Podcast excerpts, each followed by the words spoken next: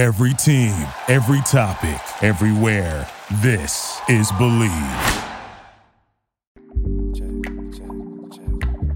Cloud overhead, hoping that I break that. Won't get a hold, won't determine fate then. Besides the Miami Heat right now, what's good, y'all? Welcome back to the Bleav Network. As always, I am your host, Anthony DiNardo, and this is Bleav in Miami Heat. I believe it is my 11th episode on the network. So shout out to y'all from tuning in, man. Although unfortunately I am solo today, as my guy Mario Chalmers had, you know, he's a lot going on. My guy is a busy dude, but it's all good. We'll get him back over on this beautiful podcast when uh when time permits. But last episode was really really cool, y'all. I hope y'all listened, or I hope y'all watched the video version on my YouTube channel because it was the very first IRL episode with me and Rio and special guest Michael Beasley, man. I just want to talk about that for a little bit because it was legitimately one of the coolest nights of my life. Like meeting those dudes, like dudes that I grew up watching, and, you know, idolizing as a Heat fan as a kid. So to be able to hang out with them was really, really cool.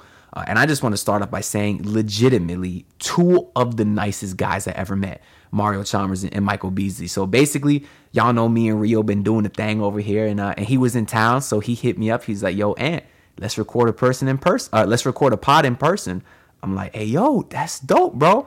Uh, so we met up down in the spot at Miami, uh, and uh, we had met up there. And he walks in, and there's this guy walking behind him. He says, "Yo, what's up, Ant? By the way, I brought a friend with me." I look behind Rio, and who's standing behind him? other than Heat legend Michael Beasley. So I go ahead and I look uh, I look at him and I say, "Yo, what's up?" I was like, "I know you, Mike, right?" Uh, he started laughing. He had dapped me up. Uh, and it was cool because that was during the first game versus Boston in Boston, which Miami lost and Tatum dropped 49.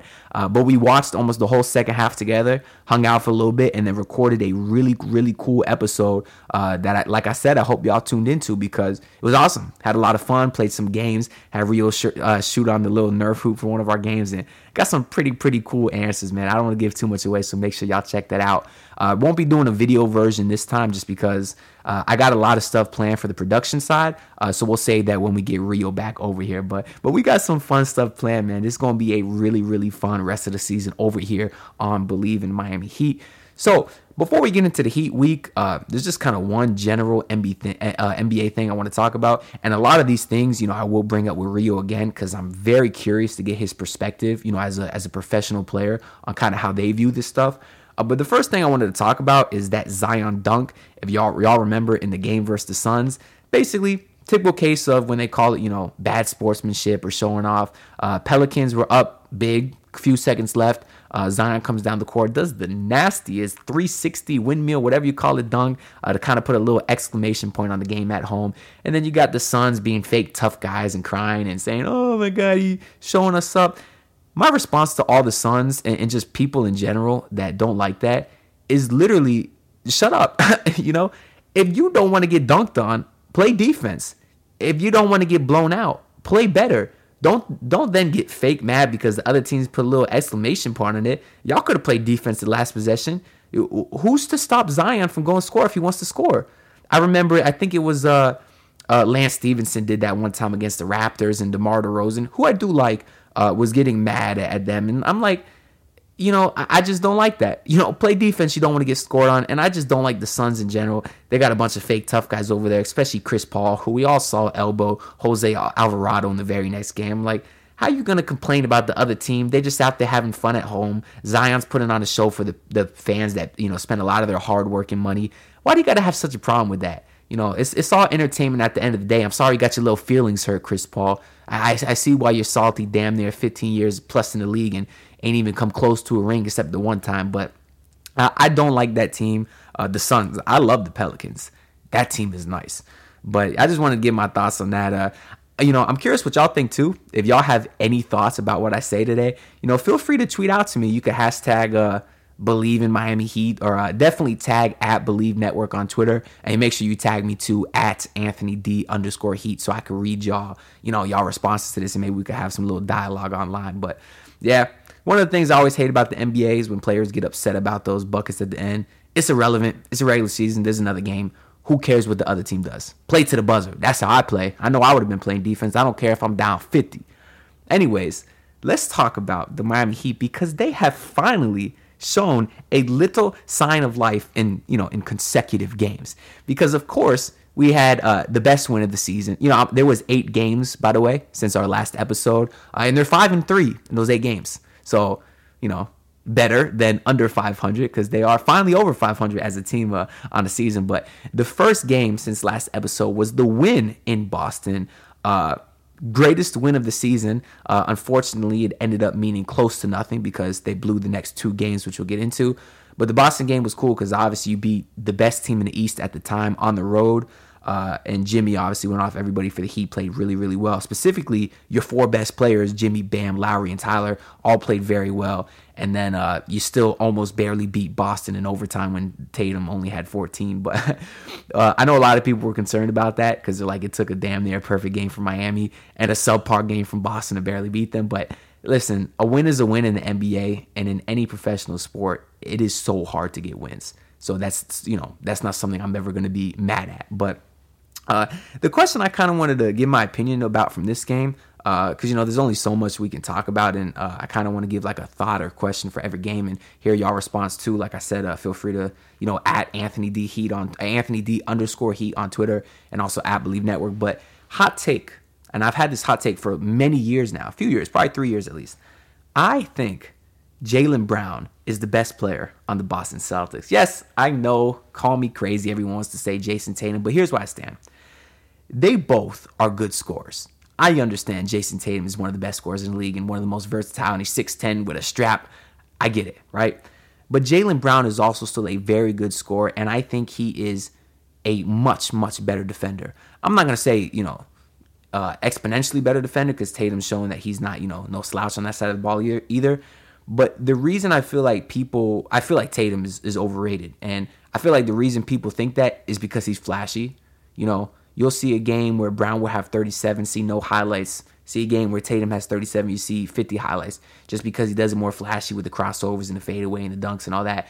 But at the end of the day, Brown is a very phenomenal scorer and he's also elite on the defensive side of the ball as well.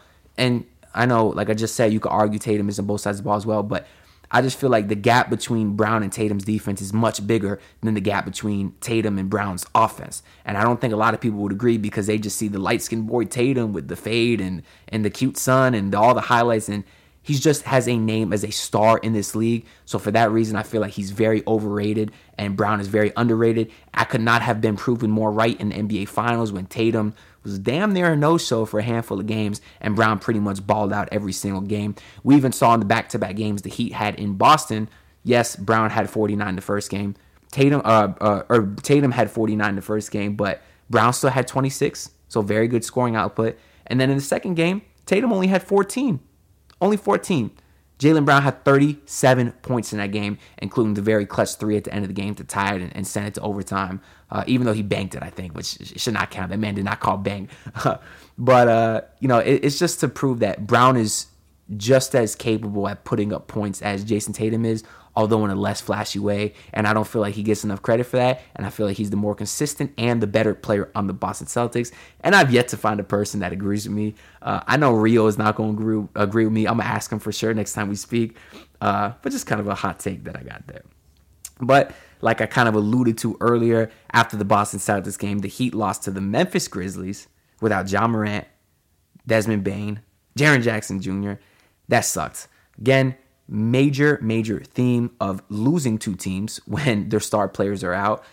A lot of people are saying, oh, it's because the Heat led up, you know, don't play with the same energy, same uh, intensity because you got scrubs on the other side. They'll say they'll learn their lesson and do better next time. No. you know what I mean? They've done this a million times. They're not going to learn their lesson. They do this every single time, and it is very, very frustrating. In that game specifically, Jimmy Butler looked like he did not give a damn. And I am a person who who very, very seldom uh, you know, talks negative on the great superstar Jimmy Butler because he is one of the best players in the world. But when I watched that game versus Memphis and several other games this year when he picks and chooses kind of when he wants to try, you can afford that luxury, Jimmy Butler, last year when your whole bench is shooting the lights out in your first season in the East. When you're four games under 500, you can't afford to do that. You, you, you can't. And I understand you can't be playoff Jimmy every single game because your body's not going to last going into the playoffs. But when you're that far under 500, you gotta at least try, especially when you're a guy getting a max deal who's gonna be getting paid $50 million when he's 36 years old. That's that's just the way I look at it. And it was extra unfortunate because the next night they lost to one of the worst teams in the league in the Detroit Pistons, a game in which Jimmy Butler sat out for rest. So the man Jimmy Butler taking rest days when a team was four games under 500 after barely trying the night before, it was very discouraging to see. Jimmy had some comments after that game too, where he had some issues with their, their late game execution. I think that was actually under the after the uh, the Spurs game here. I'm, I'm trying to look at my notes, but but either way, Jimmy had said something about the late game execution. Uh, that was after the Spurs game, so we'll get that into a little bit. But uh, he's obviously talked a lot this year after the Boston game. Uh, for example, he said uh, after the win in Boston, they he was asked, "What do you see from this team?" and he said a championship. And then he follows that by not trying versus Memphis and taking a rest day versus Detroit. I don't like a lot of that talk saying championship just to no show. Same thing with the stupidly locked in in 2021. That, like I said, love Jimmy. One of my favorite players of all time, superstar, right? Both sides of the ball. Don't you know? Don't don't talk unless you you go. I was okay. This is why I'm hesitating here, right? Let me explain to y'all. I'm saying don't talk unless you're gonna back it up, right? Because we saw in 2020 two of the best final performances ever. We saw last year, Game Six in Boston, 47 points from Jimmy. He backed it up. It's just frustrating when he's talking in 2021, stupidly locked in, gets outscored by Bryn Forbes, and then this year says he he sees a championship after one win versus Boston, and then goes there with a no show the two games later. Just a little frustrating from Jimmy. Not saying it means nothing. Not saying it's a big deal. I just feel like I, he needs to be called out on it a little bit. At least that's how how I'm feeling about it. But uh, the game versus the Pistons, Tyler Herro had 34 points. Weird, very weird stat I want to get into a little bit is he is one in or at the time the Heat were one in eight in games when Tyler scores over 20. That don't make no sense to me. I see a lot of people on Twitter trying to make sense of it, saying, "Oh, it's because when he's taking a lot of shots, the rest of the offense is stagnant." I think that's just a very surface level opinion that I don't particularly agree with because you'll watch when Tyler is not out there on the court, and and you know if they're missing Jimmy, and the offense is terrible because he's the only guy on the team outside of Jimmy that can create his own shot. We've seen obviously a lot of that from Bam this year. He's got better, but really he's the only guy outside of Jimmy that you can say, here's the ball, go get a bucket. And when he's not out there, and if they don't have Lowry out there to, to kind of generate some offense, the offense is terrible. So they need Tyler to go out there and take a bunch of shots, and he's been doing it relatively efficiently this year. The numbers from field goal and three are, are not bad by any stretch of the imagination. So it was very weird to me that they were so bad when he scores 20 plus. I kind of want to draw it up to coincidence, but one in eight, you know, at the time, really not not all that much of a, of a coincidence. Uh, I know a lot of people are saying that he needs screens to score, so it kind of takes Bam out of the offense. Again, I thought that was another stupid take because if Herro didn't need screens to score, that would mean Bam is just sitting in the corner doing nothing. Whereas if he is setting a screen for Tyler, well, now he's a pick and pop threat, he's a pick and roll threat, he's a pick and lob threat. It's actually making Bam a part of the offense. So I just wanted to stand, uh, stick up for Tyler Herro a little bit because I think he's been getting a lot of unnecessary hate. Obviously, he balled out later in the week. We'll get into that. But at the time, this is something I was saying as well because I can't explain the stat. That's basically where I'm at. Why they were so bad when he scores 20 plus. I, I genuinely can't explain it. But it was very weird, and it was it was kind of nice to see that turnaround as, as the week uh, as the weeks went on. Uh, after that, they did get a, a nice win versus the Clippers. We saw Bam drop 31 points. Thank God Paul George played that game because there was some talk that PG and Kawhi would miss that game. And if y'all remember last year, both games versus the Clippers, Kawhi was out and PG was out and they lost both those games because they can't guard Amir Coffey apparently.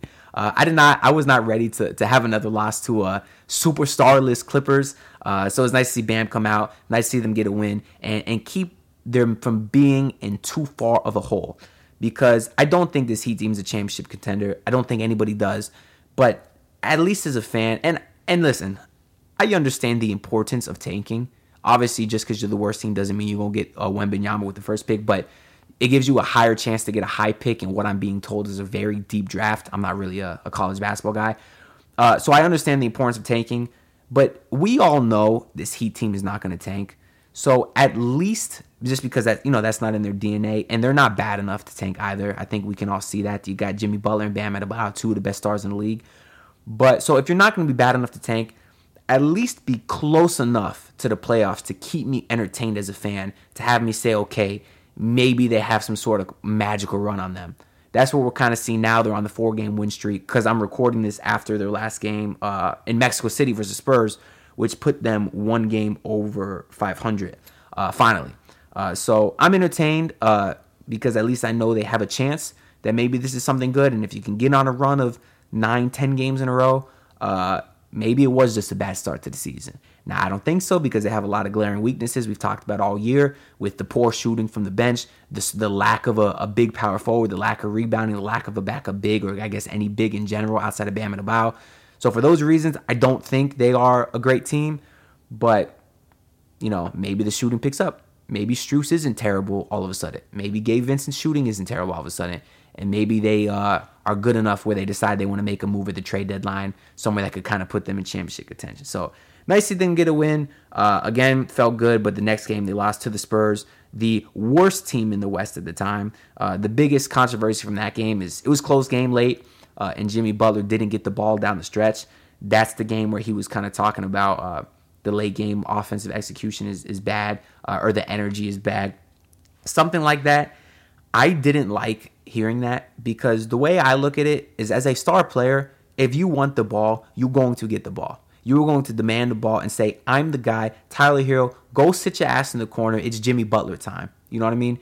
And for him to not get the ball and kind of put it on the other guys, I didn't I didn't like that. And again, Jimmy Butler's a guy 90% of the time takes blame for himself. But I was frustrated watching that game and watching him not get the ball. And I, a lot of people will put that on Jimmy or Spo or whoever. I think as the star player, it's your responsibility to get the ball no matter what. So if you're not the guy taking the shots down the stretch, I, I do think that's on you. Uh, but after that, they went ahead and they won versus Indiana, only scoring 87 points. So, very, very old school Heat Pacers uh, kind of game. Jimmy took over. Jimmy did take over late in that game, which was nice to see. Uh, and I was very glad they won because I did not want to fall in a bigger hole, like I was saying after the loss to the Spurs. Uh, and the Heat were only 14 and 49 all time in Indiana. Very, very weird stat. I don't know what it is about Indiana either, why the Heat struggle there. But I was not hopeful going into that game. Uh, but it was nice to see them get a win, scoring only 87. And again, a win is a win. I'm part of that camp. I don't care how cliche the saying is. Uh, but it was nice to see because then moving forward, you had the game versus the. For some reason, I do not have the game the game listed in my notes. But what I do have is as I try to uh, look up which game that was, it was the OKC game. Tyler Herro had 35 points and a game-winning mid-range shot. So obviously, the thing I liked about that game was Tyler uh, because I think Jimmy missed that game also because it was the first night of a back-to-back. Uh, and that is their plan moving forward, at least for the next few weeks. I read uh, to to rest Jimmy and, and, Lowry, you know, vice versa on back to backs on, on, one of the nights. Uh, so it was nice to see Tyler ball out, get 20 plus points, even 30 plus points in this case, and get a win. It was nice to see. Uh, and my favorite thing from Tyler is the game winning shot, which he hit, which was a mid range jumper. Uh, and the reason I like that is because we've seen Tyler have the ball a lot this year with the game on the line, and he typically has settled for god awful three pointers at the buzzer. But this time, he dribbled down a little bit, didn't wait for the shot clock to get to two before making a move, and he took a couple dribbles in the paint, pulled up right in his wheelhouse, which is that mid range jumper, and splashed it, no problem. A little bit of hand in his face, but again, he's a, he's a tough shot maker.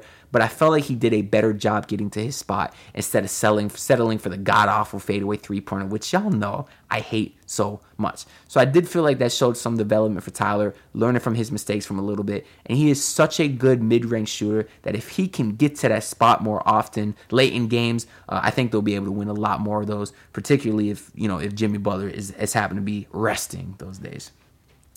Game after that, they got another win to put them at 500 finally, which is when uh, Tyler Herro, 41 points. I believe he had 10 threes that game after having 9 threes the game before. So 19 threes in 48 hours is absolutely phenomenal. I had a ton of fun watching that game, seeing him take over. And I'll actually, I'll admit, I was not hopeful for Tyler going into that game because we've seen him a lot of times come with a stinker. I'm talking a six point game after dropping 30 plus, uh, but not this time. Just just a day after scoring 35, he goes up there and gets 41, and definitely they needed all of it too. They only beat uh they only beat the Rockets by three, and that team uh, Jimmy Butler was playing that night too, even though I believe Bam was out. But another note on that, a lot of people were complaining saying you needed 41 from Tyler to barely beat the lowly Rockets by three. Uh, that's just being negative, honestly, in my opinion, because it's not like the Heat had a perfect game either. Yes, Tyler Herro scored 41, but you were missing Bam Adebayo, who's obviously one of your most important players. You did not shoot the ball crazy. You obviously shot it very well, but not not any historic numbers. You got out rebounded by Houston, so it's not like you killed them there either. So you could argue to win a game when you get out rebounded is impressive. Uh, so again, I'm just of the camp a win is a win, but at the same time, I'm not looking at it like it means anything. I certainly don't think this this team is is great. Uh, and then their their four straight win, which which is that next game versus uh, the Spurs in Mexico City. I certainly don't think this four game win streak in one game over 500 uh, means anything or changes my outlook on this team at all. I guess it just supposedly means that they have a chance. And if they can turn this four game win streak into a 10 game win streak and they look good while doing it, I don't care if they beat all bad teams because they've been losing to them. But if they look good doing it, we'll talk. We'll, we'll, we'll, talk. Maybe you can convince me into getting, you know, a Harrison Barnes, a name I've mentioned a few times, or a, a Kyle Kuzma, a guy I like a lot. Also, Miles Turner. Maybe, maybe you can convince me uh, about that. Uh, speaking of those guys, there is a few names that we've heard that might potentially be out there in the trade market, which is heating up a little bit for Miami because maybe maybe a, a, long winning streak is on the horizon, like I was saying. Uh, so I kind of want to do a little game with y'all here, uh, and I'm gonna name four players that have potential, or three players I got here that have potentially been rumored to join the Heat. Three players that I think will have equal value to this organization in terms of their talent, young uh, or age, uh, asset, value, whatever. So I want to hear y'all opinion on this. If for the same exact package, I don't care what the package is. Let's just pretend like let's even just pretend like it's Duncan Robinson and a first. I know a lot of people don't want to trade it first, but let's just say Duncan Robinson then, because we can all agree we want his bum ass off this team. If you could have John Collins, Bojan Bogdanovic, or Saddiq Bey, which one would you pick? Very tough question, right? At, at least I think for me. Again, whether you do the deal or not, and I understand you can't do Duncan straight up. That's not what I'm saying. I'm just mostly saying who would you prefer on this team uh, swapped with Duncan Robinson, for example. Obviously, I, I don't want to trade Tyler for any of these guys, but again, John Collins, Bojan Bogdanovic, or Saddiq Bey. Uh, I'm going with John Collins just because I think he's the best player. I think he is not necessarily the best fit next to Bam because you would kind of say that's Bogdanovic because you want someone who could shoot next to Bam. But I think John Collins is the best mix of everything in terms of a guy that can shoot, can rebound, uh, and obviously can defend. Uh, he is a guy, like I was saying, that can do a little bit of all that stuff. Very athletic. God, the pick and rolls with him is going to be extremely exciting too. Seeing Lowry throw the ball 30 feet down the court, you know Collins going to be able to get it. Collins not having a great year though, uh, especially shooting the ball. His numbers are very down. But we've heard he's been wanting out of Atlanta for a while. So I'm hoping it's one of those cases when the guy just gets a change of scenery, his numbers can kind of be right back up to where we expect for his career. And we all know he's a West Palm Beach kid, went to Cardinal Gibbons High School. We hear Eric Reid say it every time he touches the ball. We get it, Eric. Uh, but yeah, so maybe coming back down to South Florida and getting out of Atlanta can really help him, and he can get back to the 17 and 10 player uh, with 37% from three that he was. I'm assuming his numbers were, were somewhere around there. So that'd be my pick. Obviously, if you go Bojan Bogdanovic, I get it. Easily the best shooter here is having another great year shooting the ball. Detroit, I could easily see getting rid of him uh, because he's an older guy. They obviously want to rebuild. He's he's a good player, having a good year, probably averaging close to 20 if I had to guess. Uh, he just doesn't fit their timeline. Uh, I just kind of like Collins because he's a little bigger, a little better rebounder. And then obviously Saddiq Bey, another name we heard a lot about. For some reason, Detroit wants to get rid of him or he wants out. He's a young guy, so I don't know why they'd want to do it. Uh, but if you do pick him, I guess you're probably more of the, the camp that thinks the Heat should rebuild, and you want another young guy in there that could again play uh, play really decent defense and also shoot the ball at a, at a pretty good rate. Also, uh, so so Saddiq Bey is obviously good at that stuff, but I'm not quite in the rebuilding camp. Uh, and I also kind of like uh, some guys that could rebound and have a little bit of athleticism. That's why I went John Collins. So feel free again to tweet me at Anthony D underscore Heat and at the Bleav Network and let me know as a Heat fan, would you rather have John Collins, Bojan Bogdanovic, or Saddiq Bey? So, before we end this podcast over here, I want to go ahead and get into a little bit of a preview for the uh, the, the we'll say the rest of the week, but really the the next couple games uh, before Christmas.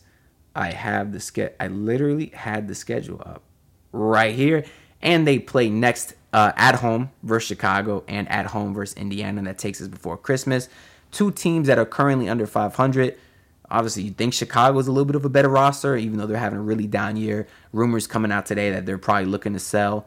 Uh, I don't know what that means. I don't know if that means they're looking to sell LaVine, uh, which I guess I would trade Tyler for, uh, or looking to sell DeMar, who I absolutely love. I don't care if the man can't shoot threes. Put him on this roster. Uh, maybe you could swing Tyler for that too. I don't know. I'm not here to talk trades with, with those two teams, but uh, you'd like to see the Heat come out and beat a Chicago team and an Indiana team that are, are struggling, even though Indiana's obviously got some nice pieces as well. Uh, we've seen them both beat us this year. Yeah, we have seen that. We Chicago beat us at home opening night, I believe, and uh, Indiana beat us in Indiana two games ago before we just beat them. Uh, but yeah, you know what? I'll be positive. Let's say that he get two doves, baby. Uh, and if they lose both of them and get blown out and DeMar drops 45, you can come back and get mad at me because I, I don't care. Uh, it was nice last time they played the Pacers. Tyrese Haliburton had like one point off a technical free throw. Uh, I don't know what that was about. He's a really good player. Uh, I saw the clip today though. Wally Szczerbiak, I guess, is some Knicks announcer now, uh, and he was basically saying that that Haliburton is a fake All Star, uh, and that Julius Randle and Jalen Brunson are better than him that's a god awful stupid take. I mean, those Knicks guys, they're playing well. They're on a seven game win streak, but I mean, Haliburton averaging 22 and 10 and completely changing the culture over in Indiana is, is way more impressive than uh, what those Knicks bums are doing. But maybe I'm biased. I'm definitely biased. Hate the Knicks. Uh, but yeah, uh, those are the two games before Christmas. The Heat, of course, once again getting dis- disrespected by not getting a Christmas Day game. Seems like the only way they get a Christmas Day game is if they make the finals the year before or, or win the championship. Uh, I guess making the conference finals isn't good enough. I'm assuming, you know? I'm assuming the Knicks play on Christmas Day. I don't, I don't even know, but they give that Knicks team so much love in, in TV time and national attention for what reason I don't know. And yeah, I got the schedule up right now. That of course the the terrible ass Knicks and the terrible ass Lakers all play on uh on uh Christmas Day. Uh, yeah, I don't know why. The Heat continue to get disrespected. Even the year they went to the finals, you'd think they'd give us a finals rematch the next year, but no, we, we played the Pelicans, a young and up, uh, upcoming team. The game was at like noon. Uh, I don't know why the Heat get disrespected on Christmas Day. Uh, I'd say I'm mad, but that would be fake outrage. I really don't care. Give me the disrespect. Just win games at the end of the day, honestly. But that is all I have for this episode. We've been talking here for almost 30 minutes straight. It's been a really good time. And I'm excited for once, man, because the Heat are playing well. And if they can build on this, this, uh, they got some potential, man. They, they really got some potential. I like what I've been seeing from Bam with the aggressiveness and, and it's been fun. Uh, and like I said, they just been, been keeping me entertained. Uh, so if you listening to this episode on Spotify or Apple Podcasts, go or wherever else, we're on a few other platforms as well. Go ahead and leave us five stars, give us a review if you liked it. If you did not like the podcast, tweet me too. Once again, at Anthony D underscore he. Tweet me. Tell me what you didn't like. Uh, maybe we could fix that. You know, maybe uh, I'm always curious to hear uh, uh constructive criticism or just straight up disrespectful criticism because I think it's all funny too, to be honest with you. But we will see y'all next time. I don't know when that will be. Hopefully, probably, definitely sometime next week, uh, depending whether we can get Rio back on or not, depending if uh, if his schedule permits. Uh, but yeah, we'll be back. I'll see y'all then. Let's go, Heat. I'm out. You can feel it too, baby, I know. On a different plane, different time zone. Step around, no attention, child. Thank you for listening to Bleav. You can show support to your host by subscribing to the show and giving us a five star rating on your preferred platform. Check us out at Bleav.com and search for B L E A V on YouTube.